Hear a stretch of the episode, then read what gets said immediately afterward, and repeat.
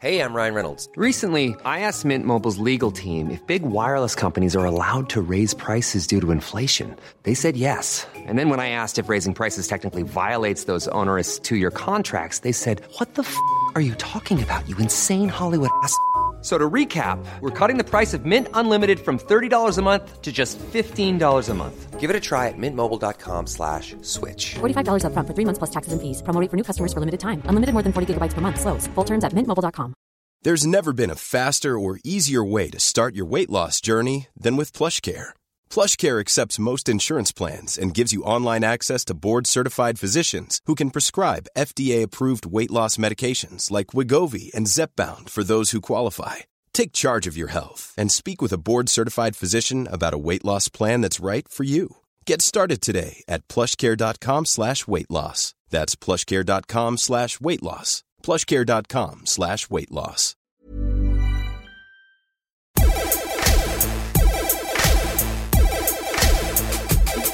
Good afternoon, good morning, good evening, wherever you are in the world. I'm Russell Tovey, And I'm Robert Diamond. and this is Talk Art. Welcome to Talk Art. How are you today, Rob? Today, Russell, I am on a journey.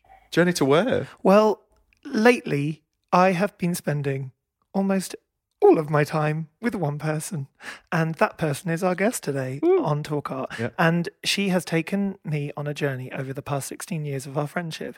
And I think recently she's taught me a lot about living in the present and that we're all on a journey through life, eventually to death. But you have to just live your life and enjoy every day and spend time with the people you care about the most and try and give back to the world.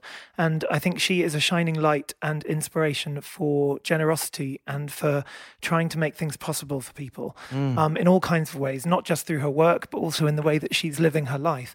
And we are currently in Margate. Which is my hometown, of course, and her hometown, and now your hometown. So we are three Margate. Margate Thruple. Yes. Margatonians. Margatians. Martian. we are three Margatonians, but obviously I'm a new one, so I don't know the term yet. Um, and we're currently in, in a very exclusive room. This is the lounge of Tracey's home. Yes. Of I our gue- guests- I- I sorry, guess- our guests' home. this is the lounge of our guests' home in Margate. Yeah, and we're currently surrounded by cats who we still call kittens, even though they are kind of cats now. Um, teacup and pancake, and we're sat on velvet red sofa, and um, our guest is sat in a velvet blue, beautiful chair, like a queen that she is. Yeah, but I'm not your your guest. Actually, you're my guest Okay, we are your guests. in my house. Love this. So we would like to welcome to Talk Art. Actually, she would like to welcome us. into my home as my guest. Yeah. Um, to Talk Art. Tracey Emin. Hello. Hello. What number uh, Talk Art, Tracey Talk Art is this now? I've lost count. It's episode three of Tracey Emin. We've done two before. You've appeared on Talk Art more than So- any other guest in the history yeah. of Talk Art. Once again, you're breaking breaking boundaries. Uh, well, I hope so. Well, I, I don't want to break every boundary, but breaking a talk art boundary is quite a good one. Oh, yeah, everyone wants it. Everyone wants to Everyone do it. wants yeah. it. So, as Rob said, we are in your amazing studio, which has been renovated to the most beautiful space. How long did that take, and how long have you been settled in here now? Well, it's it's kind of strange. So um, I saw the building in 2016 with Carl Friedman. And then I sort of thought, no, I can't do this. It's like, why do I need a studio in Margate and everything? And then my mum was dying, and I was driving to the hospital. You know that kind of dash down the motorway at four in the morning, and you've only got so much time to get there before the person you love dies. It was one of them, and I drove down the motorway, got to Margate. There was a rainbow appearing over the beach. And I thought, it's a sign, I've got to get to hospital as soon as possible. But just before I went to hospital, I decided to drive around this building. And I was thinking, God, that's really stupid. She could be dying right now, and I'm driving around this building. What am I doing? I've got to get to hospital. So I got to hospital. My mum did actually die, she, but it took four days. She didn't die then. But while she was dying, I was holding her hand. And one of the things I kept thinking was, I can't just, when my mum goes, I don't have any reason to come back to Margate. There's nothing like, but I love Margate. I didn't realise how much I loved the place and, and it's home and my mum is leaving and where is home? All these kind of ideas.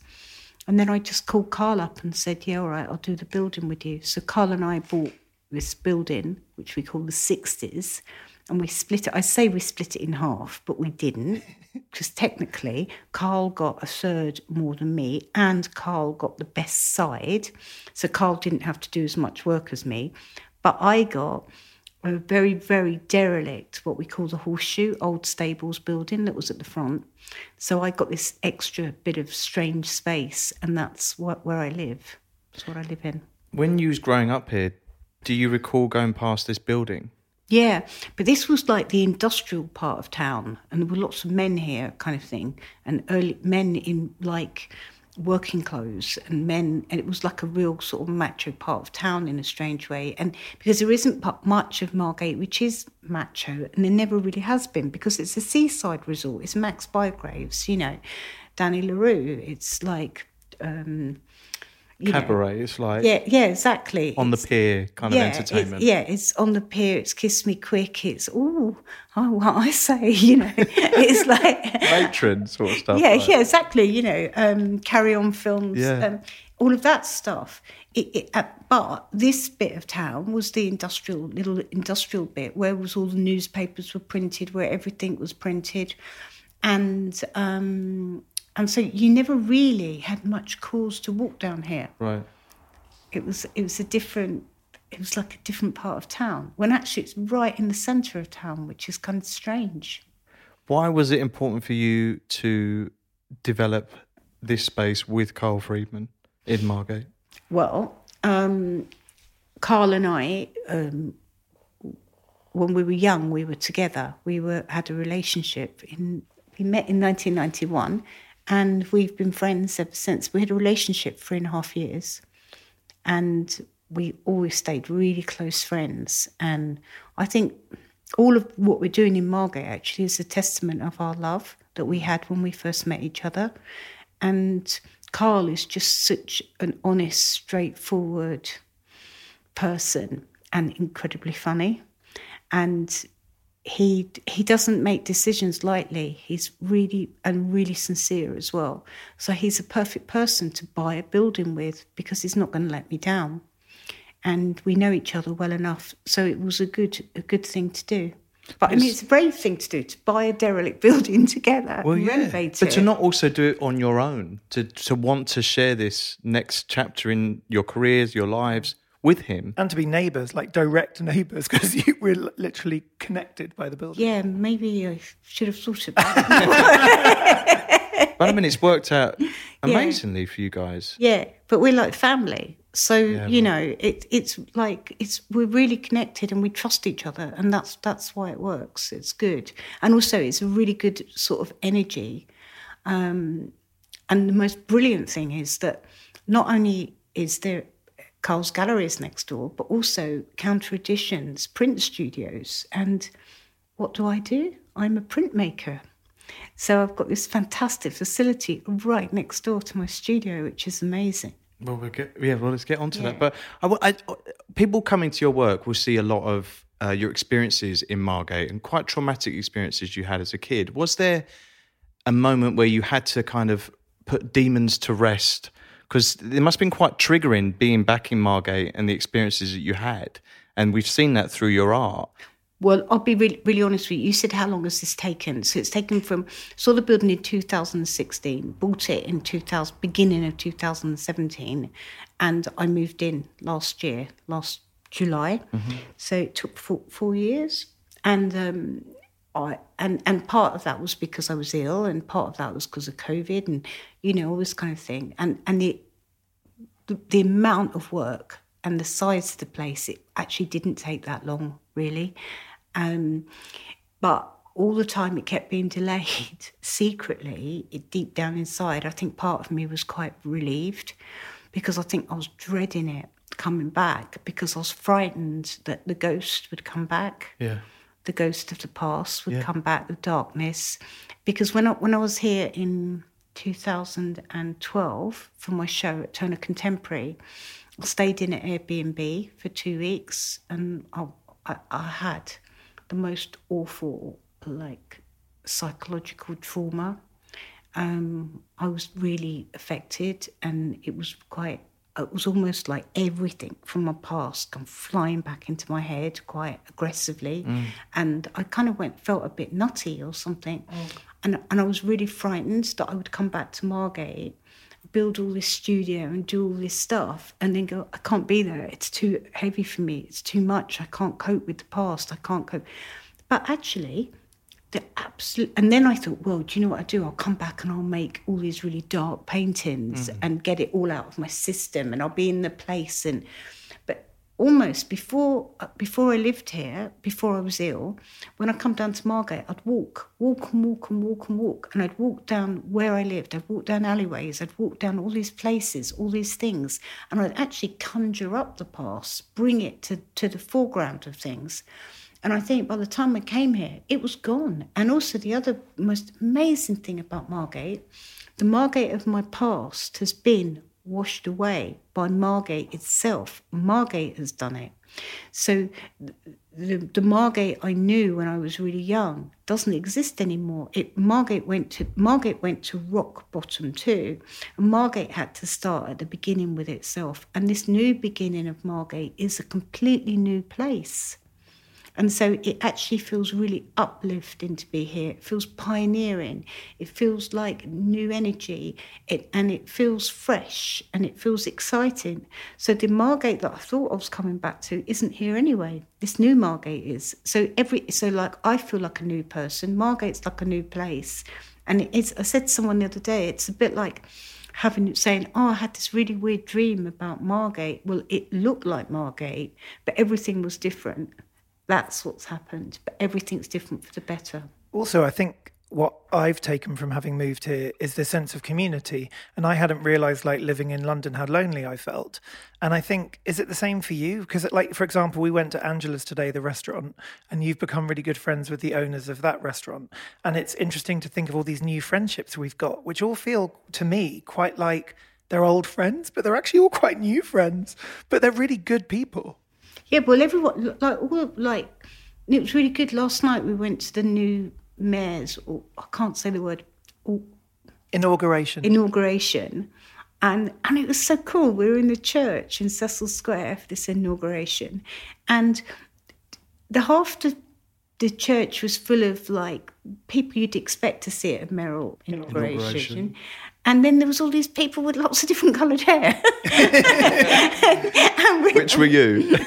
I sat with the different coloured hair people, and um, and we were all really excited, and we were all really enthusiastic, and we were all clapping, and we were all excited about the new mayors and the new deputy mayor and everything, and and it was like you know this is really community, and we and we all had to we, take it. We could take it in turns to stand up to say what we would like the mayors to do and how we'd like things to be changed, and everybody was really passionate. And then afterwards, you know, I had a, we we were debating stuff with each other, and we were looking at the new plans for Cecil Square, which a local architect Sam Corso has done, and we were going, wow, this, you know, and we we're all really enthusiastic.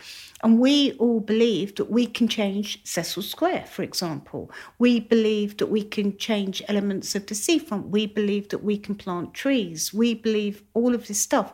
Whereas in London, you cannot believe that.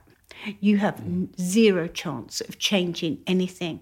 In London, you are screaming, banging your head against a wall. And especially as a creative person or as an artist, nobody takes us seriously because all that is taken seriously in big cities now is commerce and money. And sadly, not the aesthetics of life, not not the beauty of life, not everything's in a hurry, everything's in a rush. Mm. And and Margate is like a really also friends that came down to um, today um, to here were talking about how beautiful the architecture is. They're going, wow. They're going, well, some bits are really run down, or this, that, but even all the tiny little terrace streets are really sweet and pretty. The big Georgian houses, the squares, the this, the that. But it, it's not gentrified. And, and that's the other thing as well. People go, oh, don't you think all of you moving to Margate is going to gentrify? I went, I wish. no chance. you know, Margate just isn't like that. That is not how Margate is. That's not how the people are. That's not how the energy is. It's a very real, real place here. It feels like a bit San Francisco y. Do you know what I mean? Back in the day when everyone sort of came here because they wanted to live their life here. It's like a lot of people go away and come back like yourself. They find themselves in Margate because they want to better themselves, because they want to be more creative, because they want that community spirit. And that, that's the energy here. It feels like our sort of art hub, our sort of cultural creative centre of the country. Yeah, which is well, I said this when when I turned the lights on in Dreamland about six years ago. I actually said, "Let's make Margate the epic creative epic centre of Britain." And people said, "Wait, it's not in the centre." I said, "The centre's where you are, of course." And even if we're on the far flung out edge of England, on the northeast, you know, coast, the windiest place in Britain actually for gust of wind, it doesn't mean to say that we can't be in the centre. We can't make the centre, and I think that's what everyone here is doing. So you have like Lee from Doris and his wife. They they they got sustainable Michelin stars which are like gold dust, you know, and they've got two, and it's in Margate, mm. and this is so brilliant. All my foodie friends who come here, you know, they go, "Oh my god, this food is amazing." Well, yeah, it is actually, and it's like two minutes walk away. It's got to be the city of culture at some point, hasn't it? Well, that's what Tracy well, was saying. We're a town, but we're a town, but um, we, I think, like town slash city of culture. Yeah, I said like, why not? Why not for twenty thirty or something? Yeah, it could definitely happen. Yeah. And it would be so cool because it is like this sort of uh, meeting point of all different creativity. That's yes. the thing. It's not just one thing. It's not one discipline. It's all these really interesting people. There's musicians here, songwriters, filmmakers, like, documentary makers, you know, craftspeople. Yeah. It feels all. like the South Bank Show Awards when you go and sit there, you look at every table and there's an architect, there's a poet, there's a singer, there's an actor, there's a presenter, and you're all on the same table having the same conversation, having the same meal, celebrating the awards. It feels like this this town is bringing everybody mm. to its centre. Yeah, and and and well, probably people at this point will start going, you know, like, Margate. Yeah. Will they just shut up talking about Margate like that? Come here. That's what I'd say to those people. Come here and see what it was like. Like today was so brilliant. There was, uh, you know, there was like uh, different people, load of us meeting up, you know, and we go we go to Angela's for, for I mean, it's unbelievable that we got a table today, but it was a late table, but it's really fantastic, fantastic food. Then we all go to Walpole Bay and every, all of you go swimming, you know. It's, it, it's just so cool and so beautiful and it's and also the other thing is there's really good um, LGBT LGBTQI plus. Yes. um, scene here that's really cool. And oh, it's just super like, queer. Yeah. Yeah, and unlaboured and just really just cool and like it, it's just you know sort of I know it's silly, but I sort of boast that we got two gay bookshops in a really tiny, tiny town. A lot of tiny towns this size don't even have any bookshops. Mm. It's true. Yeah, totally. August and Davy Pitters. And Davy's showing loads of craft and um, art by queer makers as well, which is really, really cool. And it is really funny. A friend of ours was saying it's the queerest town in Britain, and people just don't believe it, but it is. That's what Margate sort of transformed into. Um, so the, the last time we spoke, and then uh, between that, people have been waiting for you to make work again. And you were saying here you thought you might come here and make really dark paintings. So I've got two questions: is have you started making work again? And has the work changed to what you thought it would be now you're in Margate at this time in your life? Well, weird thing is, um, I made all the work that I've made in, in, my show at the moment, A Journey to Death, was made here in Margate, in the print studio, Counter Editions, and um, and the work is really dark. It's really dark. It's really black. It's really dark. It's really different from any other work I've made. It's all self portraits. And it's all about my journey to death. or our journey to death, all of mm-hmm. us. And and it's also brilliant. I made it here in Margate and I've shown it here in Margate and it's the first new body of work I've shown since being ill. And it's probably one of the best shows that I've ever done. In terms of like one clear, you you know, one clear feeling and emotion. People, go, I know people go into that gallery feeling one way and they come out feeling a different way. And for me, that's what art is about. That's what art should do. It should shift your own, shift your center, make you feel different, shake you up, make you think different, make you see the world different. And and I think this show does that. So I'm, I'm really, really, I shouldn't say I'm happy with it. I'm relieved with it, totally relieved because it's really big work as well. And the and the mono screen prints um, are really physical, and I only have like half hour, 40 minutes to do each one. And the chance of them going wrong is pretty high, and the chance of them technically going wrong is pretty high. And the fact that I managed to do 11 is, is really incredible. Well, let- let's talk about the show. So, when did you? When did the show become a realized idea? Why did you choose to do uh, the screen printing process rather than a painting show? And this, the exciting thing about this is that if this print studio didn't exist, if if you hadn't taken this Margate step, this show wouldn't exist. And this show has been such a success and been so well received and an incredible show. But when did it become realized? And when did you think, you know what, I'm going to do a huge print show? because Carl Carl really pushed me. Carl and Rob. When I, when I, when I came out of hospital, I came here in September. Too soon, too early. Shouldn't have done because I was still far too ill.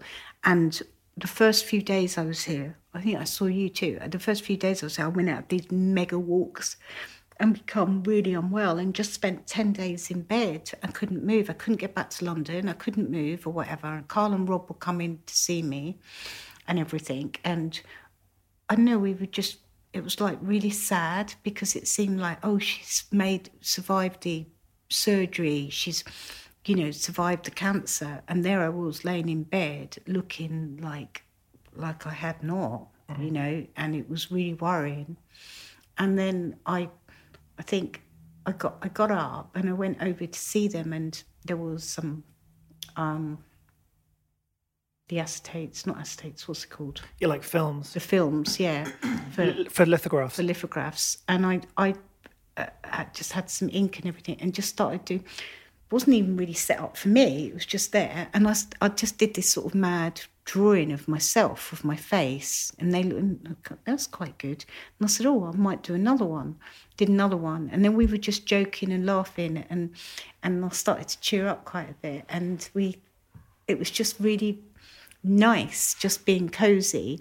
And i did a few and then i did um and then i came back and i did some more. And then i said oh it'd be brilliant if if i had like a whole set of self-portraits even like i said maybe we could show them. It was just like sort of and then carl did an online show didn't he Yeah, it was just the first two you made that you're talking about. the first two I- before. the first two i made were before before i found out i had right. cancer That's right. and then the others was after the cancer Exactly. Yeah. And then we did that on because it was all lockdown, so Yes. we did that online And show. we, and with we them. hung them up in the We room. hung- and yeah. we p- even painted the wall a kind of red that Tracey chose. Mm. It was like a really particular kind of almost like this this sofa we're sitting on, really rich red color.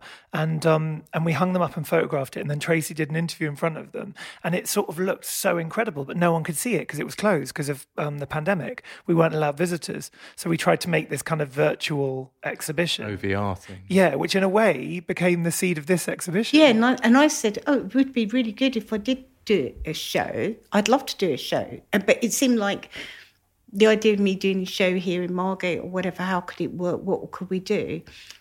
And then Carl had bought this really giant screen screen press screen bed, massive, eight foot by six foot or whatever. And Carl bought it initially, like a couple of years ago, before I was ill, with this idea that Tracey should work on this. I bought this for Tracey. Tracey will be brilliant because it.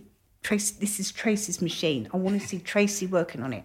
And the idea was that I would stand on top of the screen and paint you mm-hmm. know, and then we whatever. But of course, with the cancer, with how I am now and everything, that was never going to happen.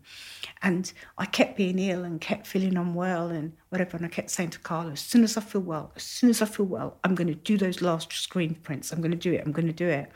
And then from about October till January, I swam every day. I exercised. I tried to get stronger. I tried to feel better.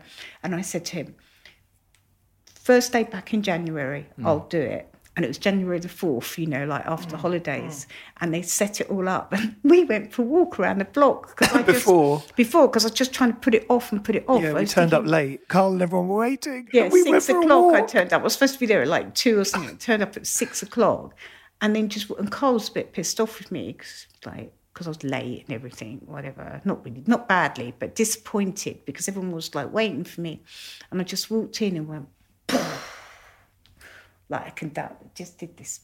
And Carl, everyone was like, ah, watching me do this painting on the screen. I did it in like half an hour or whatever. And we printed it up and it was brilliant. It was such a funny thing as well because we'd prepared inks like that whole day, and Carl and I and Andrew, who's the master printmaker, All there, my colours, like Curtis, Tracey had looked at her paintings and chosen colours, and we we'd got all these inks in like blues and purples and all that kind of like French palette. When she was in the south of France, Tracey walked in and she's like, "Where's the black?" And she was like, "Where's the white?" And that was all she wanted. And she said, "I want to make black paintings," and we were like, "What?"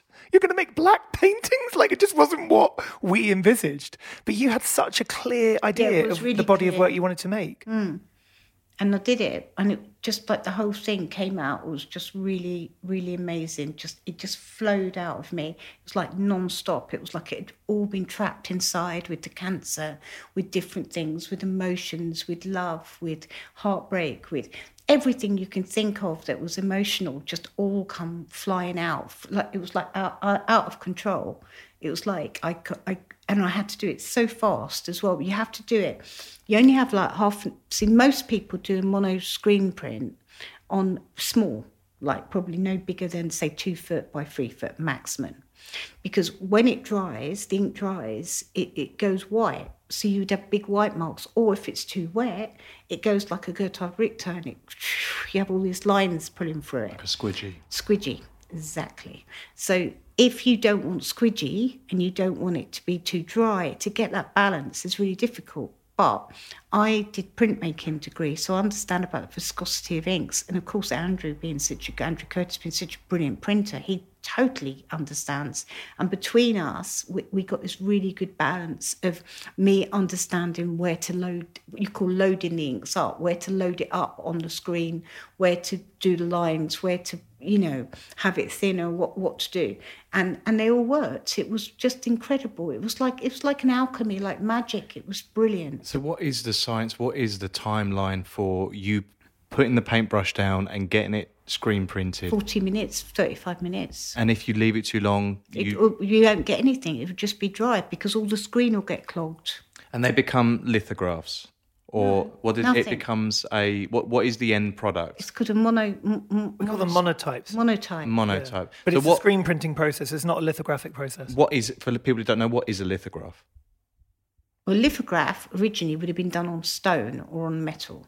Okay. and and you etch into the stone or you etch into the metal and where you etch in, it's not but it's not like a, uh um, etching it, it just it m- marks and and the ink is picked up where the mark is and then it you put and then you put the ink onto the plate then it gets rolled up onto a roller and then on the roller the roller puts the ink onto the paper And with the monotype, and you can do lots of them again and again right. and again so yes, you can print it again and again. Mm. But why can you not? In the process you're working in, why can that not be printed again and again the same image? because there's only one you only have one go at it. That's why it's mono one. So it's not even a print. It's it's not even a print. It's a process to make an image. To use the word print is wrong and people get it wrong. It's a one-off thing only and it's a process that you're using with a screening or, or like me before i would do the mono drawings mono print drawings monotype drawings where you just have one So, and essentially, having watched it because I was there the whole time she made this show, they're they're eight by five foot um, screens, and the screens have tiny holes in them, Right. and it's like a green screen, and then with an aluminium kind of surround, which can get locked into the screen bed later when you actually, you know, push the ink onto the paper.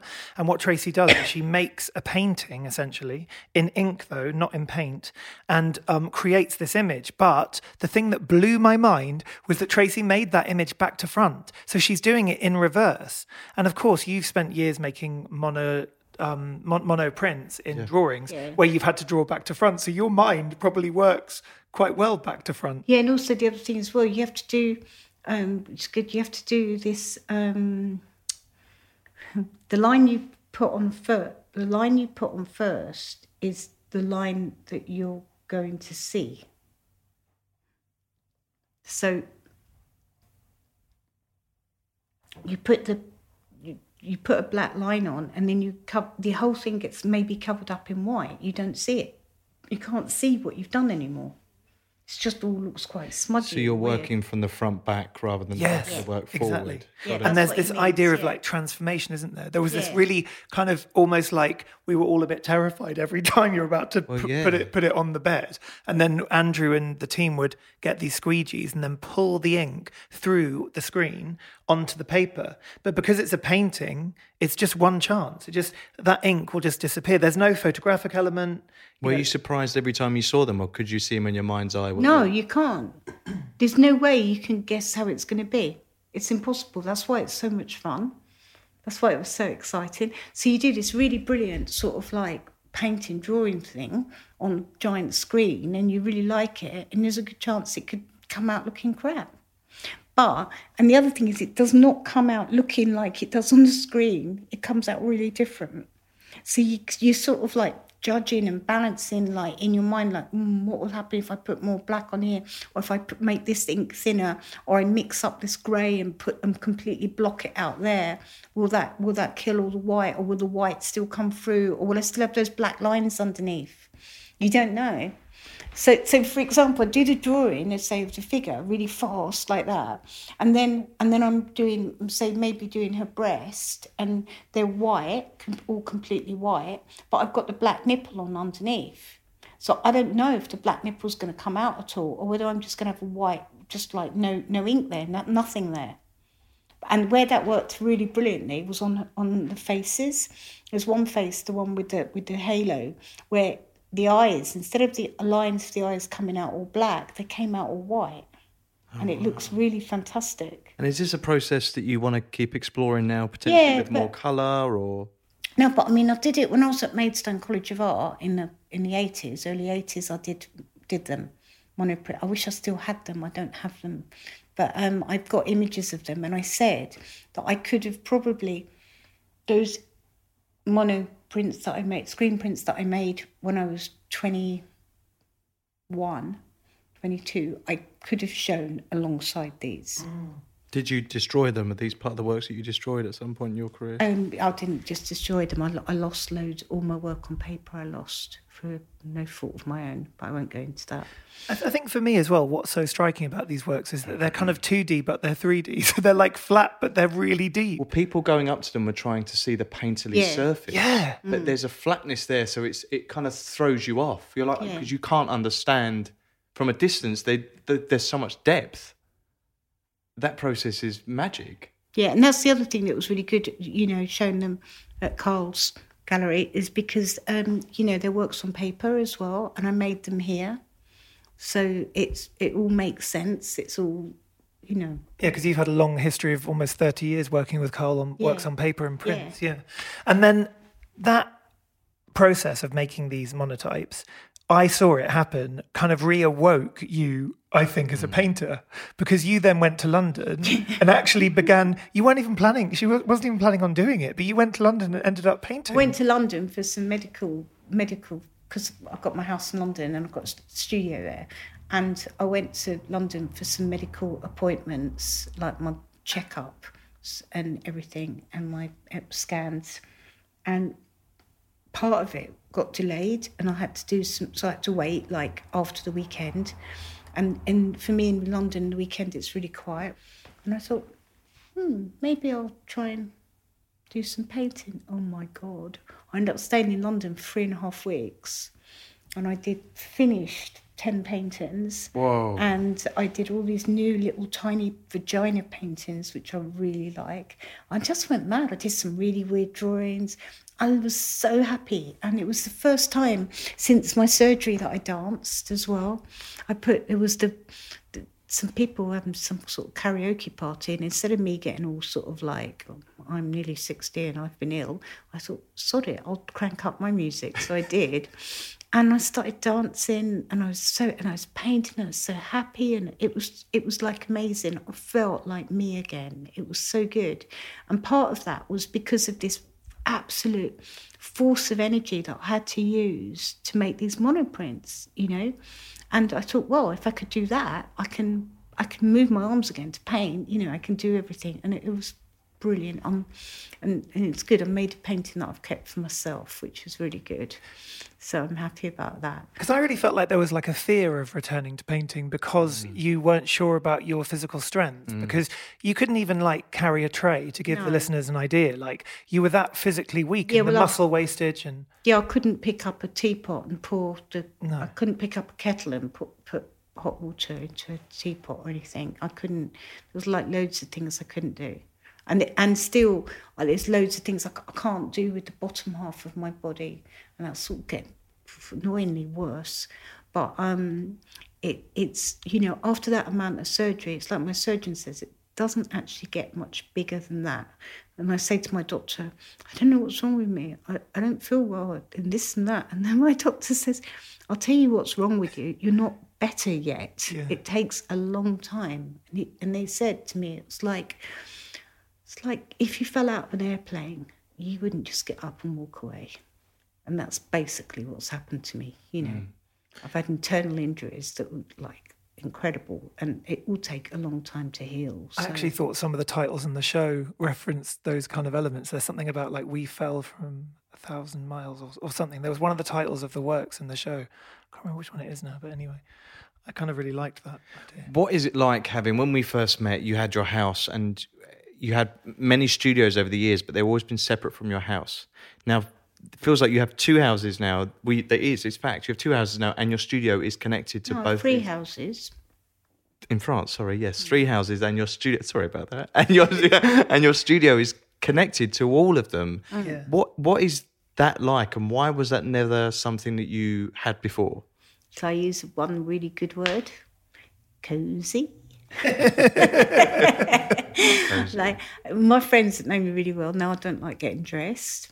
I don't like going out. I don't like getting dressed. don't like wearing makeup. I like brushing my hair and being clean.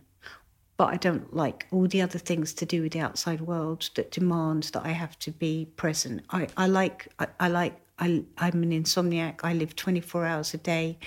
As an artist, it's seven days a week, 24 hours a day for the rest of my life. I do not want to like get up and go to work to my studio.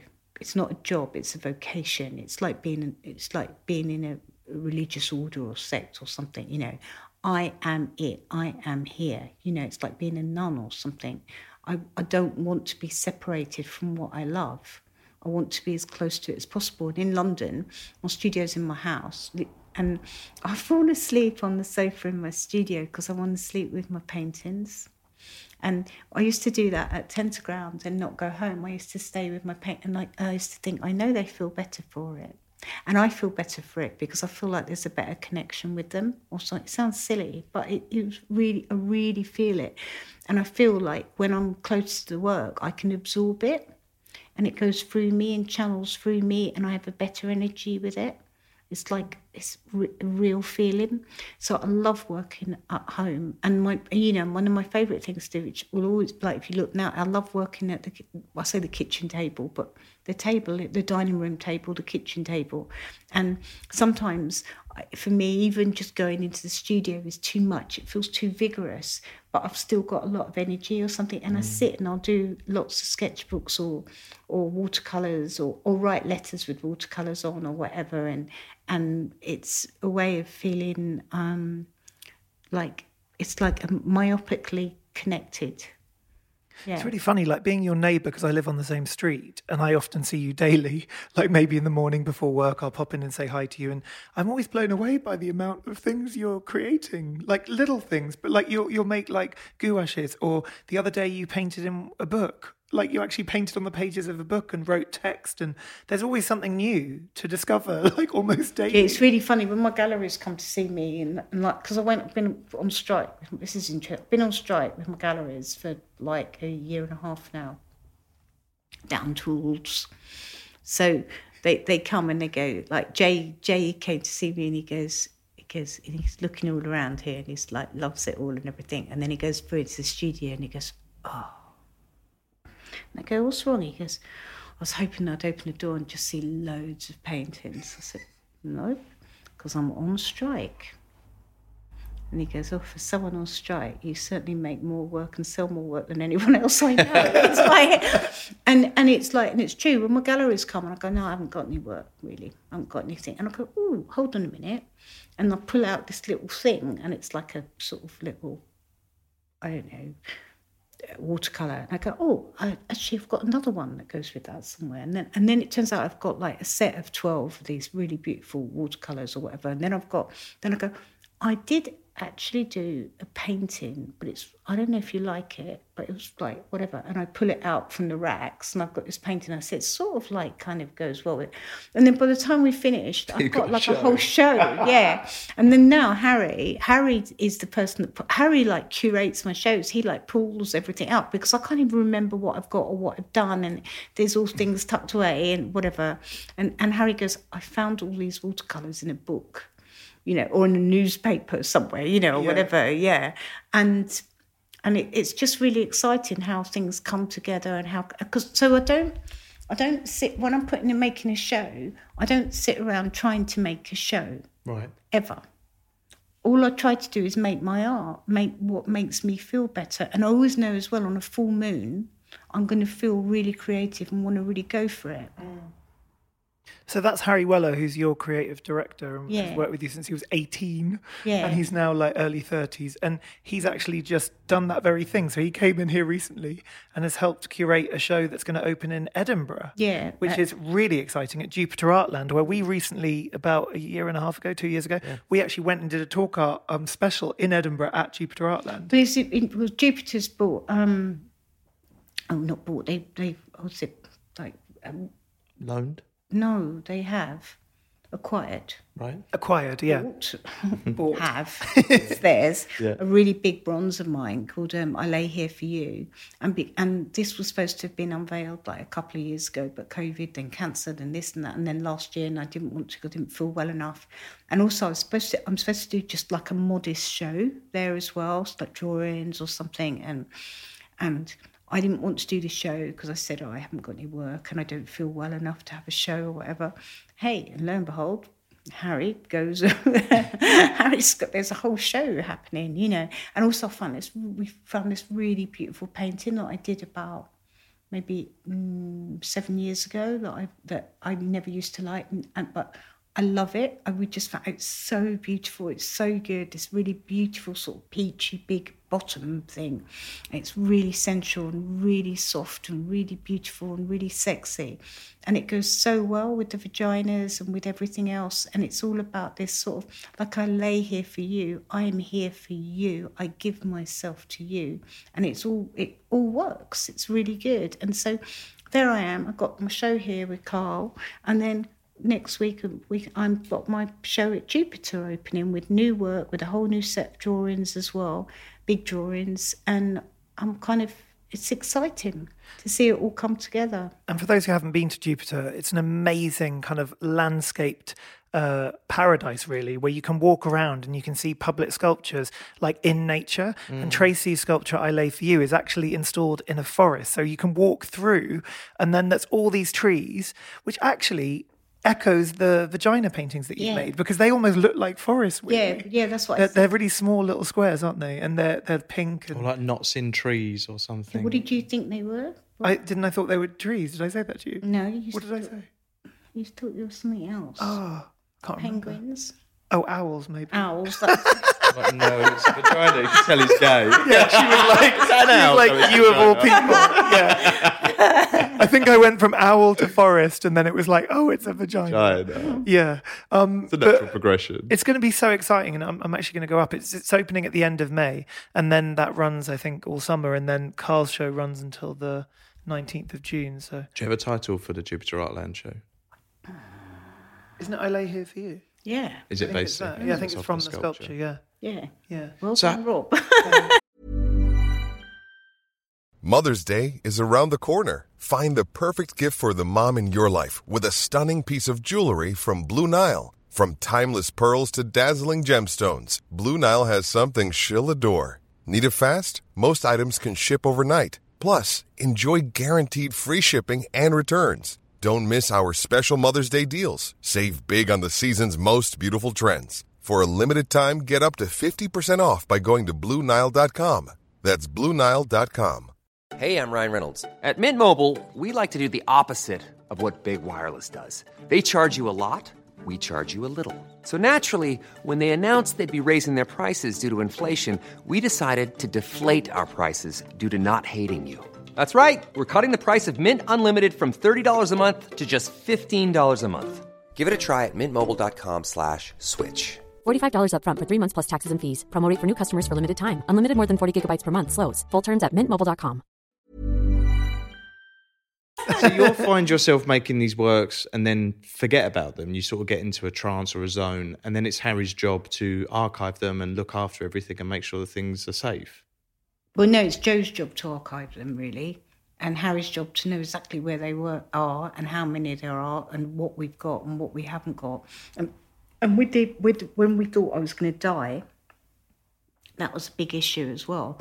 But luckily for years, I've had a quite a good archive and kept kept my archive quite well. So, um, uh, but it was still a sort of panic situation. It was like, you know, Harry went, "Oh my God, there's so much stuff, stuff." So going back to Margate, that's one good thing about the stuff element. Um, I'm really working out what to do with the buildings here, how to curate them, how to look after them, what to do with them, and it, that's uh, become something really exciting now. So it's like I'm going to have like a, a, living museum, not a museum where people can go to, but somewhere where I can put all my stuff and all mm. my things and my art collection of other people and and and that, and it's going to be really it's going to be really good because when I do die, it's all going to be here and it's all going to be ready to go for a museum. And actually, in your 60s building, you hmm. have like boxes of like photographs you've taken over the past kind of 40 years or something. And they all have like labels on the front. And it will say like me and Carl in America on a road trip. And it has the dates and the year and everything. But they're all just there. And it's like unbelievable. It's so cool, like the, the that kind of archive. Yeah, it's really in good order. It's in, in good. It's yeah. It won't be that difficult after I die. And then people, you know, someone could curate a show of my photos, for example, or curate a show of my writing, or a, curate a show of my collection of other people's art, or something. You know. Is it so? It's really important to you what happens to your work after you die. It's something you consciously think about now. Yep. Yep.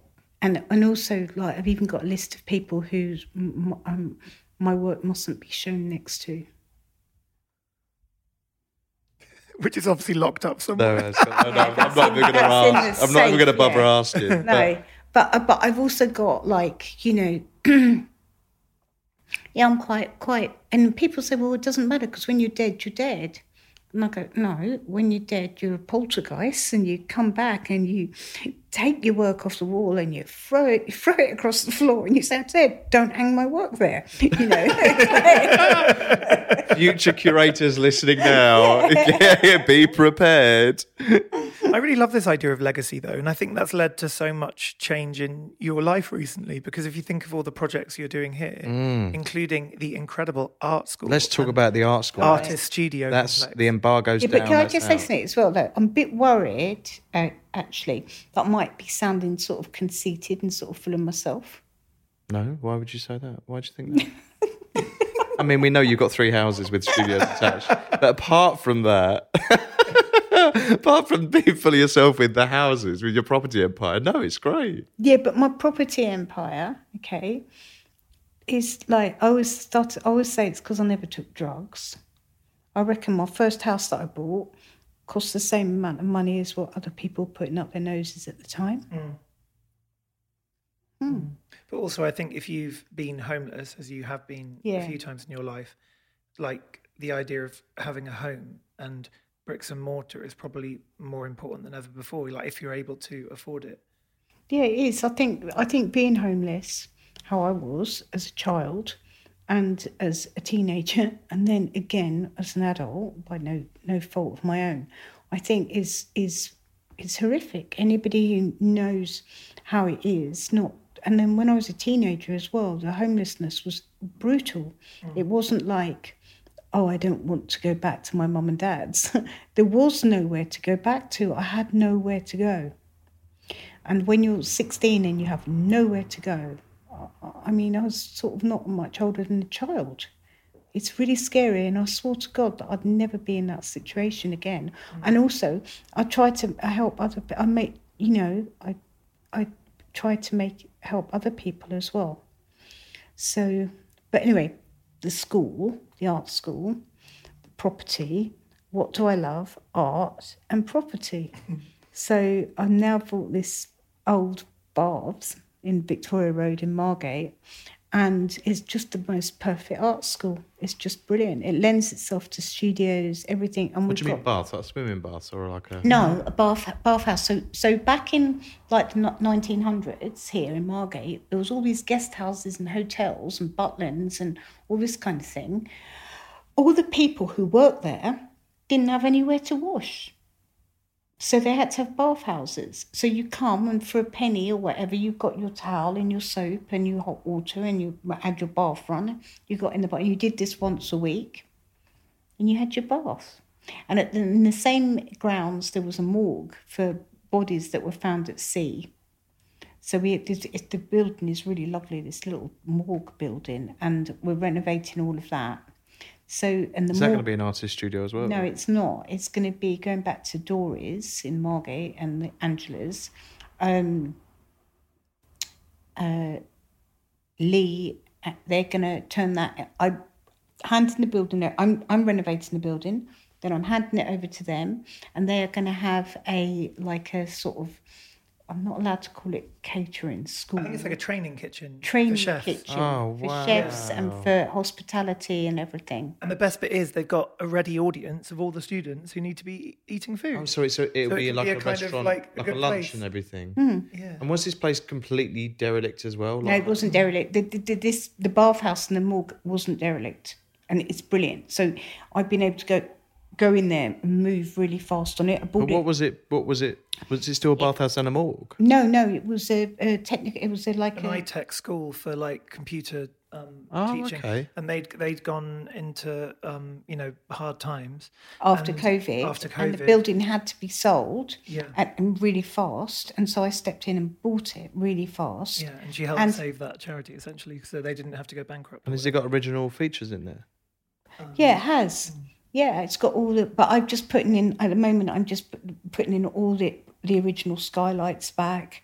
Um, I know. So you are actually doing quite a lot there Yeah, on the renovation yeah. level, because there was a men's side and a women's side for the baths, and there are these two beautiful kind of um, Victorian, like how would you describe them as like buildings? I, I guess. yeah, with with with lantern skylights. Yeah, lantern everything. skylights. And when it comes to renovations, because you're doing it a lot every year, it seems like you have a building, you have a project. Do you have a team that you trust completely that you literally go, Yeah. right, come on then, mice, get together. Well, the mice being the word, yeah. I call them the wood mice, yeah, and my brother as well. So I've got I've got um, Newsons, who are a family business of carpenters and builders, and then I've got the painters who, uh, and they're really fantastic. Like they've they've been painting in my houses and everything for about oh, 12 years or something. And then my brother Paul, my twin brother, who's a carpenter joiner, and he's been really in charge of a lot of what's been going on at the moment. And it's it's really exciting. And it's lovely working with my twin brother. We it's so exciting because he knows exactly what I like. He goes, sis, she won't like that. And he's right. I don't like it. I know because your taste is much more about sort of taking care of a building and restoring it to what it could have been rather than it being flashy. It's never like you do anything flashy. It's more like, and that's what I love so much on a civic pride level is that I've heard like even Andrew's daughter when she saw the um the kind of um wrap around the building. What do you call that? Like um The hoarding. yeah, the the hoarding. When the hoarding came down, she was just almost in tears as a kind of thirteen-year-old girl because her town looked beautiful for the first time, and it's because you've almost restored every brick and like you know all the pointing, and the, it looks like a traditional building, but it's in really good nick now. And I, I loved that in Venice back in two thousand and seven when you actually restored the British Pavilion as well. Like you seem to really have a, a love for the history did. of a I- building. I never got thanked for that. no. I never got thanked for it, which upset me a bit.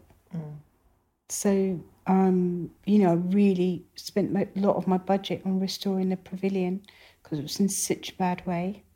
And uh, it looked really beautiful, my show.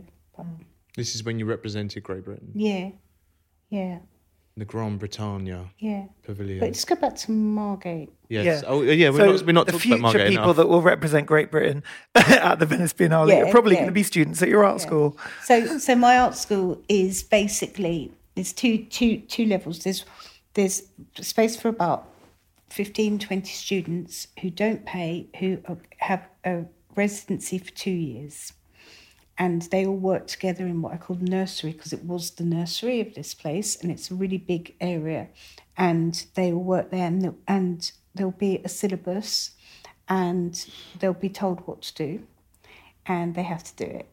And then there's another lot of people who are uh, either professional or semi professional artists, and they will have studios and they will pay studio rent. But the thing with the studio rent is um, it won't be astronomically high, and it, that includes heating, Wi Fi, 24 hour access, and security. And it's all year round. And it's all year round as well. And will you lecture there? Will you? Yes, Yes. yes. That's will everybody she knows. So I think we'll probably be lecturing there too. Every, everybody, I, everybody I know. So, for example, you want to do this interview with me, and I go, yeah, okay, I'll do it, as long as you give a lecture about talk art. We could do that with Yeah. absolute pleasure. Mm. As long as you get your publishers to give my art school a load of books. Mm. As long as, and, and the other thing as well, everyone knows I'm really good at wheeling dealing, but I never, I don't, I, I sort of like don't do it, but I will do for my art school. Mm. I definitely will, you know, because it's not for me, it's for the future and it's for education and it's for art education and it's to, also to give people an opportunity and a chance. I was very lucky. I got full grant. I started my degree when I was 20. I finished when I was 23. Took a year out. Went to the Royal College of Art. Got full scholarship bursary, and it was the the Rip Ladd Foundation, and it was amazing. Um, otherwise, I could never have gone to the Royal College of Art. I could. I just wouldn't have had the stamina to do another two years in higher education because I had no money. I was so broke. And at Maidstone, I completely excelled. And the only reason why I got a place at Maidstone is because there was a clause that, um, I believe it was something like a genius clause, where one in a 100 people could go without the proper qualifications to do a degree. But that meant like maybe you were one A level short. It didn't mean to say you had nothing like I mm. had. And and I just like going to art school was like the best I mean, God, look. It's amazing. And at your art school, you don't need to have previous qualifications as No, such. because you're more not, gonna, about but you're not going to get any qualifications either. So mm. why would you need any qualifications mm. if you're not going to get any qualifications? The only thing you're going to get at my art school is to understand how difficult it is to be an artist and how much stamina you need and how much belief in yourself you need. So what will you be looking for with with you know with There's only one criteria, and that's determination. That's it. So that's what I'm looking for. And also, I said to someone because it's all because it's it's all me. It's all backed by me. Um, if if I happen to have like twenty men that are over sixty five with beards, that have got pipes. Sounds like Matisse, right? and that's that's it. If I happen to have like fifteen girls that are seventeen mm. that all wear high shoes and glittery eye makeup, but they're all really really talented, mm. that's it. And you were um, talking to me about motivation as well, like Yeah. this idea of like being motivated. It's such an interesting Yeah, thing. but what, I'm- what, what Yeah, I'm- and yeah, but determination, what I'm saying to you is, I'm not gonna, I'm not gonna be saying, oh well, I've got to like, oh, it's got to be, you know, for when I went to the Royal College of Art, they sort of picked the year like a football team. Right. You know, this person's good in wing defence, this person's good goalie, this person's this, this. you know. So they had this whole variant of different people, and and I'm not going to be doing that. I'm just going to be looking for what I find interesting and what I want, or what my team of people are looking for. So I want to find, you know, people that just have something sort of extraordinary about them. Mm. So can we pitch artists to you, for example? Yep. You can, But also- but but people have to apply. There'll be a, there'll, there'll be a thing on Instagram, and it will say this is how you get the application form. People have to get an application form. They have to fill it all in. You're going to get a lot of people. Yeah, well, it doesn't matter how many people we get. We'll see, and we'll see how long it takes to go for, and then we'll then then we'll interview a certain amount of people, and then once the people have been interviewed, we'll then offer them places. And but they'll have to move to Margate, or they have to live already live in Margate, or they have to live in the area. And it's the same with the studios. But the one thing that is really brilliant about about the whole experience is those people will get exposure. Those people will get criticism.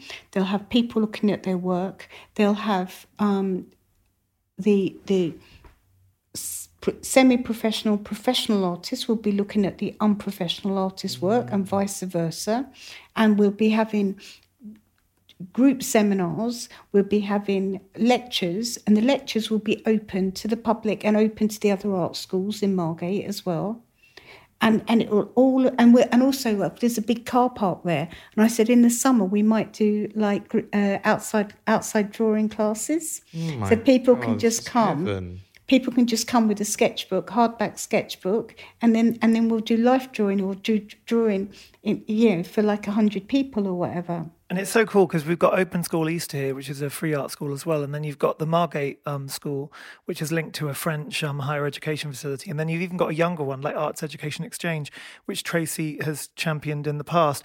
And it's so brilliant to think that it's not about those schools competing, but it's about those schools sort of coming together. And the idea that we could do a lecture and talk about even uh, if we did it and we did a talk art evening or something, that everyone can come and it's kind of open to all. It really is about the community. And I also was really into the idea that the students bring their portfolio. It's about their work. Yeah, they have to bring the and their portfolio vision. for an interview, Yeah, for the interview. It's really like traditional. and they have to talk sense. about their work. Yeah. and if they can't do that, then how are they possibly going to be an artist?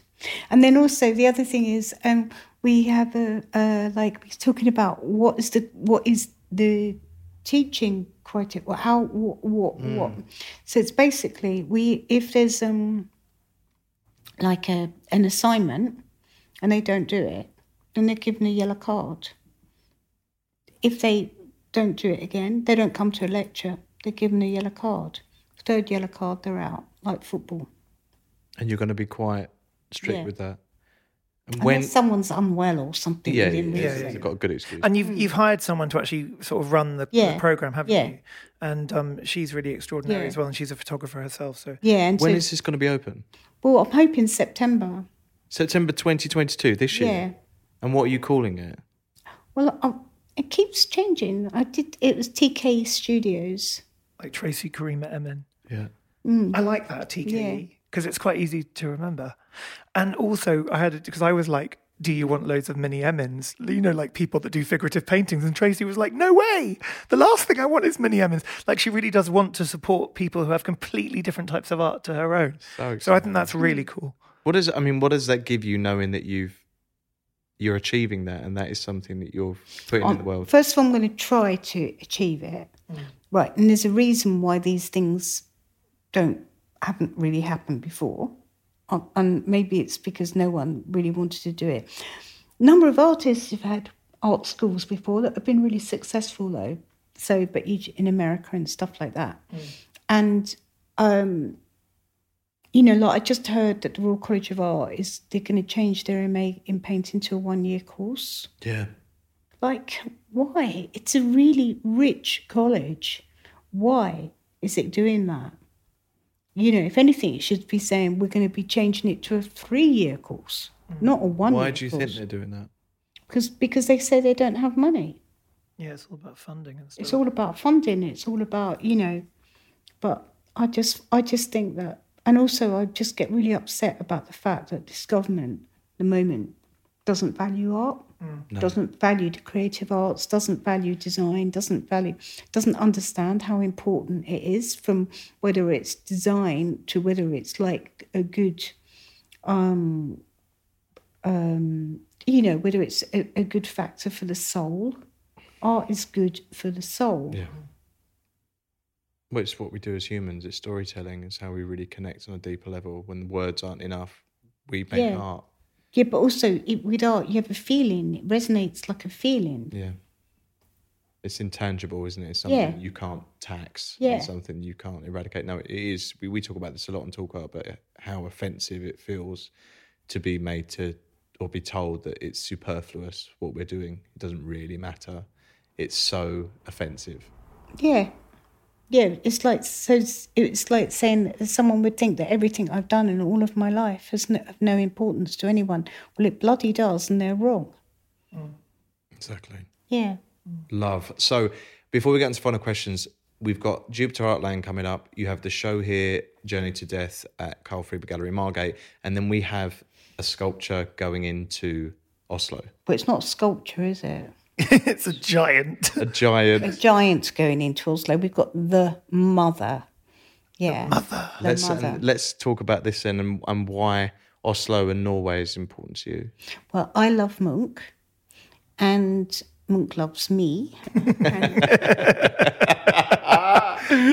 I actually did say that if he came to Journey to Death, there's that portrait of Tracey where it's like, um, it's called The End of the Day, and it's just a kind of smaller work. It's one of the only smaller works in the show. But I was like, Munch would love that one. I said it to Jonathan Jones. He was like, How do you know that? I was like, I just know. I know my Munch. I know my Munch. I know my head hard.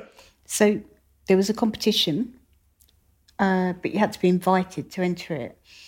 A competition for a large, monumental sculpture to be on Munch Island, right by the museum in Oslo, on the field. And I entered this competition and I won with my uh, idea of the mother. And the mother is to protect us all. The mother is to give Munch the mother that he didn't have throughout his life. The, the, and also the mother is this is my mother. It's this older woman. And you can see in the bronze that she really is an old woman. It isn't a, like a young, beautiful woman. It's this sort of heartfelt, sort of like older, fragile. Not she's not fragile. Actually, she was quite strong, but it's tender. The whole thing is tender, and um, and it's nine meters high and it's bronze. And it's Um, permanent. It's permanent, yeah, forever. So it's a really, really, really big thing. It's mega. And um, I'm going over to Norway um, in a couple of weeks' time to watch it be lifted from the jetty where it's being constructed and built. It's like, I know, Harry knows, it's 168 different pieces welded together, I think. And then and then it's been picked and put on a barge, and then it's been picked up by these giant cranes and then put into place. And I have to be there to say, no, left a bit, right a bit, to get the ankles. Once it's done, that's it. And then also been working with really, really beautiful landscape gardeners who from what I say and what I wanted, they've made this really beautiful garden with all these wildflowers and mosses and everything. So it's it's going to be a really nice place for people to go. You're just your energy is just on fire. You're you're just soaring, and and I mean, what is? I mean, you you might probably know what's next already, right? You're already kind of for planning what's going to happen, 2023. Well, I think 2023 is well. One thing that I've got to do in 2023 is I've worked with Jay Jopling for 30 years. Oh, Yes, But you're on a strike. right now. And there's not not many artists that can say they work with their gallery for 30 years. That's incredible. And so me and Jay want to have a show somewhere to celebrate that. And then 2024, I'll be doing a show with Xavier Hufkens in his new gallery. Oh yeah, because he's expanded, hasn't he? He's got an Um, yeah, incredible That's new in gallery. Brussels. Oh my god, yeah, Brussels, yeah? yeah. It's like it's like a mini museum. It's so beautiful. So I'll be doing a show with Xavier, and then of course I do a show with Jay, and I do a show with Xavier. Then I have to do a show with Lorcan in Rome. Lorcan, we so I'm back, Lorcan. back on the treadmill again of Yeah. doing shows and everything. But you know, I don't, I don't normally. I only do a show usually about once every five years Mm. or something. So, you know, and but now I think because of death, I I might speed that up a bit. Just just see, you know, because I'm sort of. I don't know. I might even slow it down. I don't know, but I do know one thing is I'm I'm I'm I'm really happy. I'm I've never been this happy with with. There's things I'm sad about, but I said to someone the other day, even if I'm sad about them, I'm not as sad about them as I used to be, mm. if that makes sense. Yeah. And I'm enthusiastic, I'm excited, and I'm really excited about the art school because um, I've never done anything like that before, nor has anyone else I know. so it's like I suddenly thought, oh yeah, how cool! I'm doing something different, you know. And one of the biggest things in my life I think, is when I've done something seminal, when I've moved on. And I feel like this whole thing about coming to Margate is I've moved on. And how I've moved on is by returning home. I've gone full circle. And my mum, there's one thing that my mum had tons of, and that was humility. And there's one thing that I definitely do not have, and that's humility. I'd like to have it, but I don't have it. But I know that coming home, after going all the way around the world, after doing all the things that I've done, actually coming home and saying, I'm happy here. That's that's a bit of humility, and I never knew I had any. So I'm pleased I found something, and found something within myself that I didn't know was possible. I mean, I actually said to Russell the other day, I've, I've never seen Tracey be so content. And that's not a word I would have necessarily described you as. There's many amazing things I would have used to describe so you, but never love. content. Yeah, and it's so nice, though, to When be we was around. at your as well. opening the other day, it was just like a room full of love Mm. and friendly faces, and everyone wanted to talk to everyone. People clambering over each other to say hello, how are you? Mm. It Yeah, I found it all a bit. Well, I found it quite overwhelming because, um, you know, I, I find now situations where there's lots of people quite difficult. I don't know. It's definitely doing something to being so unwell. Yeah, It takes all my energy away, and then I don't have any energy left for me. So And actually, it was so nice last night, even going to that mayor event, the mayoral kind of inauguration, because they, they're going to give you the, the keys to the town, the freedom so of you have a key to everybody's front door. yeah, exactly. she can make art anywhere she wants now. So- and, and the air cadets asked me if I'd be there wherever it is, like decorative squadron leader or something. I can't they? remember. Yes. Bless the Top Gun. Yeah, I said it. I thought there may be an element of controversy if I accepted, but I was really flattered. It was so lovely, and um, and but, but being given the keys to the being, I had so I get this sort of medal thing, and on the medal it says like I was looking at it, it says Freeman of Margate, and I've got to decide what I want because I'm going to be. I'm not going to be a Freeman of Margate, am I? I'm going to be. A, I'm a woman, so am I going to be free woman of Margate? Well, it's like when we all became godparents to your kittens, and you asked Yeah. us to choose what we were, mice. and I was a godfather, Free mice of Margaret. but the younger kids were like wanted to be uh, god pet people. So No, you, you god could be a free person, They god persons. So you could be a free person. Yeah, but I don't want to be a free person of Margate. It sounds like I've been enslaved for whole my life, doesn't it? Yeah, Yeah. that's bad. Yeah. But anyway, yes. So we were in the church when, you know, whatever, with the inauguration. And they were talking and they wanted to thank some people of the town and everything. And then they were saying about someone who'd done good things for the town and blah, blah, blah, and the, artist who'd come out. So oh my God, it's me. And I was really scruffy, really, really, really scruffy. And I didn't know I was going to be called up. And I had to go. And then, and then much to my embarrassment, I was so shocked I started crying, didn't I? Oh. It was so sweet. the funniest thing was she was like, "Am I meant to go up?" And then they wanted her to go up because I don't think they actually knew she was going. Maybe, and they were like, it was a surprise the whole thing, but it was really intense, and it was quite a big thing to be given, like I the know, freedom of the town. It just sounds so Freedom of the town is a really big deal. Yeah. It's like a re- not many people get it. But I said to them, "What does this mean exactly?" And they said, mm, and I, I said, "What do what do I get? If I've got the keys, what what do I get? What is it?" And they went, "Actually, Tracey, it's more like a sort of metaphor." Although you are allowed to bring your sheep into the No, central part of the town or something. yeah, I'm allowed to put them in Cecil Square and take them up and down the high street. Yeah, at midnight or something Anytime ridiculous. I like. Yeah, Well, you've always wanted likes. that. So I know. Yeah, I've you've got got it. so many sheep. got, I've got, You've what got- you got your dream. I've got it, yeah. No, but I was wondering if it, I'm wondering, well, no, I don't know. The whole point is I'm going to get this gown and I'm going to get another medal.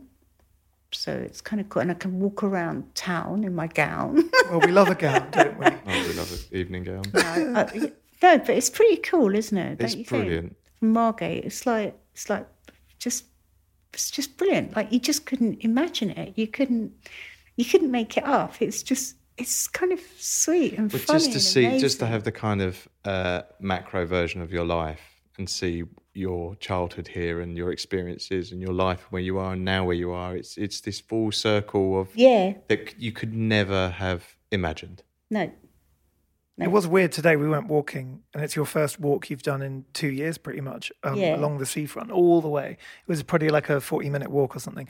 And Tracey actually said, Look at those cobblestones. It was a little kind of ramp going up towards the winter gardens. And Tracey used to swim there as a seven year old. And she was like, These cobblestones literally have my seven year old foot on. You know, it's like, it's really, you, you can walk around and you see all the, all the moments of your past, but but it must, but it must be like that for other people. yeah.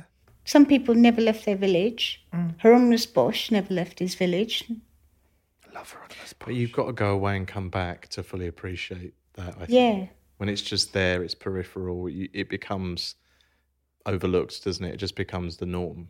If you leave somewhere and you feel like you have to leave somewhere to find yourself, Yeah, like today when we're walking back from Walpole Bay, I, I just kept thinking, oh my God, this is so beautiful. Oh, this is so beautiful. And I walk, we walked round the Lido, the other side, the, the back of the Lido, and I thought, oh, I haven't been here, walked here since I was, you know, since I was really young. This is, mm. and this is so beautiful. This- And I was looking out at the, at the on the, the, this rocks going out to sea, and I was just thinking, I'm so lucky. This is this is incredible. And the sun was really high, even though it was six o'clock. And I was explaining to my friends about why it looks like the sun is high, even though it's not high. And I was explaining about the horizon and everything. And I was just, you know, I got I was very proud actually.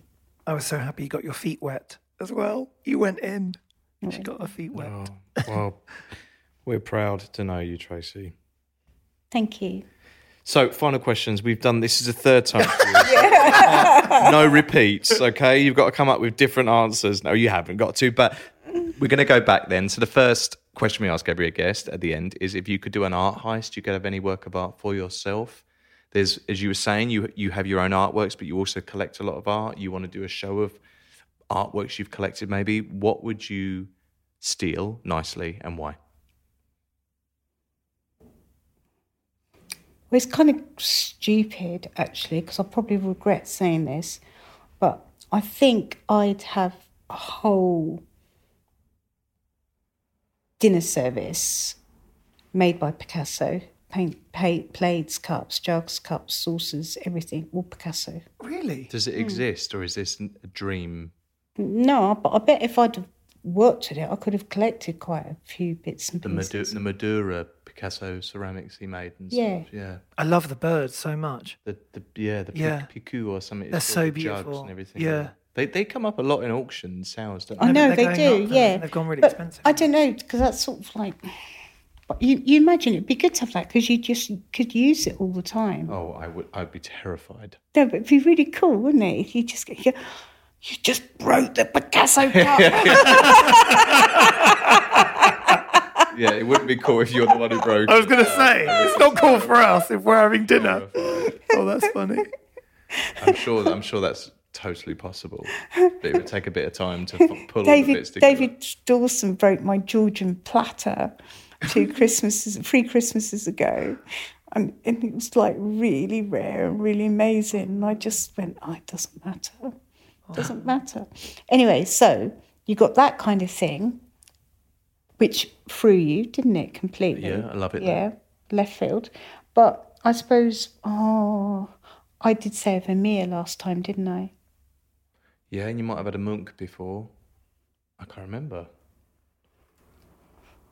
Can't either. Yeah, I had them all. yeah. So we're going Vermeer, Munch, now Picasso, but table set. Yeah, a lot of it.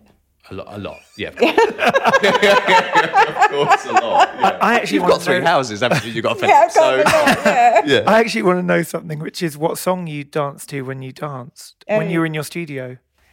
Garbage. Oh, yeah, well, that's right. It was garbage. Yeah. Mm. Stupid girl. I did already know that. I was really intrigued. I meant to ask earlier. You've become oh, we love friends with Shirley Shirley. Manson, haven't you? No, I've been friends with her for years because when her mum died, she wrote to me. She wrote me a letter, and I never wrote back. And I kept this letter in France, and I kept it always on on you know this on my little in my mirror thing. When my mum died, I contacted Shirley Manson. and I and I contacted. I had her letter, so it's really it's really brilliant, and we we've been friends ever since. But the interesting thing is, we never met until the other week when I was um, honoured at, the Whitechapel Gallery, and they said I could have anybody singing. Who would I like or whatever? And I said her, and they flew over and performed. Yeah, it's just her and. Um, her band. It was really cool. It was really amazing. It was also really amazing the song she chose to sing. She chose songs like "Bleed Like Me" and um, uh, "The Trick Is to Keep Breathing." Yeah. and they they weren't like the mega hits, but they were like songs that the lyrics meant a lot to Shirley in relation to Tracey's art. Wow. And it was a really thoughtful performance. And actually, Carl at the end was like, "That was amazing. Like she's the real deal." Yeah, and Carl's crying. so hard to impress. Like he always he's such a hard critic, especially when it comes to pop music or anything like that. And he was just blown away by it. And she was extraordinary. And she actually saw your show at um, Edinburgh at the National Gallery of Scotland um, after her mum had died, and that's why she then connected so strongly That's with Tracey's me and work, and that's where we met. Yeah. Yeah, and then when you look at all her lyrics and everything, it's obvious relationship between her work and my work, her music, her lyrics and mine. It's re- really good. But I'm finding this more and more. I know we've. I'm finding this more and more as I get older. I'm I'm connecting with people from different disciplines or whatever who I really relate to, just on a spiritual level, an emotional level, which is it's really fantastic. It's really good. You know, people like you know it, it, that I'd go, wow, you know, they like my work, and it's like, yeah, because we've got something in common. Yeah, Cat Power as well, no? Yeah. Because I love Cat Power. Chan's like the most amazing. Do you know Cat Power's music? Yeah. Yeah. Hmm. So she's a Tracey fan too. Very cool. So the last question we're going to ask you is hmm. what is your favourite colour? But maybe in relation to Margate, because you've obviously got your neon here at Droit House looking out over the water. You know what my favourite colour is? it's blue, but I'm not allowed to say blue. Because you said it last time. and the time before probably. so, but if you've got a feeling about a color, how I feel about color, what color I want, what color I feel, I think there was the night before my opening in Margate, a couple of weeks ago, there was this sunset, and the sunset was the brightest cerise pink, and the sky was completely grey, and there was this beautiful cerise pink ball just floating in the greyness going down through the horizon.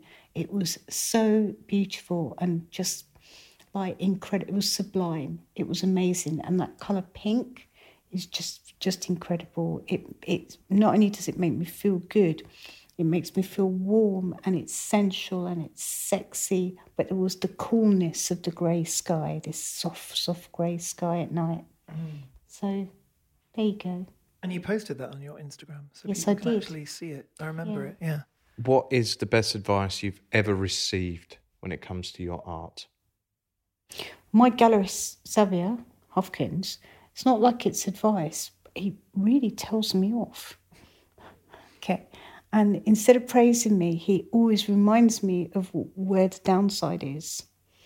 And this is some of the best advice I've ever had because, you know, like there's all the accolades, there's this, there's that, or whatever.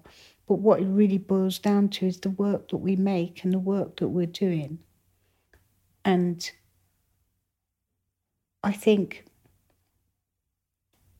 I think like an artist, I live like an artist, but I have to make the art to be an artist. For me, making is so important. And without that, I cease to feel who I am or, or be who I am. And also I start feeling really quite mentally ill as well, which is important. I don't I don't want to be mentally ill. So I think just to make the work, keep making the work. David Dawson gave me some really good advice as well. He said, Oh, um, painting is about time. It's about the waiting. So there's a contradiction to the making, but there's the waiting as well. So, So just make it, but then allow it to come alive. yeah, let give it its time. Stand back. Let it let it breathe. Let it be let it be itself. But stay active with Yeah. the actual painting. Christ. Should we explain this to Ross? What I'm to say? yes, Russell got told off. Love it. always, always. We had to finish on that note. Oh. Well, Actually, we love some you. of my favourite paintings are the ones where they're almost like a line, like the one you did of yourself here. Um, one of the first ones you painted on canvas when you you show your your bag. Um, Yeah. Yeah, well, normally, you see, I'd paint over that. Mm. But the fact that I've got like 80 canvases here, I don't need to paint over it because I've got another canvas to paint on. no, and it's just like so Yeah. complete with It's so just- little there. It's like amazing. I love it, that. but it's having the patience and the understanding that this is enough. You don't need to do any more. Mm. So it's it's like having your own own um, what's the word? Mm, going with your own intuition about what is finished and what isn't. Not you know understanding that it's your work and how you react to it. And if I think something's finished, it's finished mm. because I'm not painting it for anyone else. Mm. I guess that's your own advice to yourself then. Yeah. and that is a perfect way to finish this episode. We love you, Tracey. so your Instagram, you have an Instagram now for people to follow, Yes. which is Tracey Emin Studio. got it. And obviously And don't just look at the pictures, read the words because Yeah. Tracey's Oh, yeah. the best post person ever. She posts amazing Beautiful texts. word, yeah. yeah. incredible. Yeah, I, I, li- I, I, I like Instagram because I can write as well. And I used to write a column for the independent newspaper. So it's kind of similar to that. It's also to do with not just about what I'm looking at, but it's about what I'm thinking. Mm. Yeah, so definitely it's, it's well worth a follow. So, Carl Freedman Gallery, the show A Journey to Death is running until the 19th of June. And then Jupiter Artland has the incredible new show, which opens at the end of May and is um, just a drive from Edinburgh. And I really recommend you go there because it's just such an immersive, incredible place to visit and experience art in a very unique way. But most importantly, come to Margate. And, And, uh, but if you are flying over Oslo, or apparently in outer space, you will be able to see my mother will you? there. Yeah. 'Cause after- it's so big. so big, yeah. it's become a, a monument. yeah. Oh, Incredible. I love Brilliant. that. Well, and that will outlive amazing. all of us. Thank well, you so thank you much. for listening, and we will be back very soon. Thank you, Tracey. Bye, Tracey. Bye bye. Bye. See ya. See you around. You've been listening to Talk Art with Robert Diamond and Russell Tovey. Follow us on Instagram at TalkArt, where you can view images of all artworks discussed in today's episode, with music by Jack Northover. Subscribe to Talk Art at Apple Podcasts, Spotify, Acast, or wherever it is that you get your podcasts. Give us a rating and write us a comment. Thanks for listening. Planning for your next trip? Elevate your travel style with Quince. Quince has all the jet setting essentials you'll want for your next getaway, like European linen, premium luggage options, buttery soft Italian leather bags, and so much more. And is all priced at 50 to 80% less than similar brands. Plus, Quince only works with factories that use safe and ethical manufacturing practices. Pack your bags with high-quality essentials you'll be wearing for vacations to come with Quince. Go to quince.com slash pack for free shipping and 365-day returns.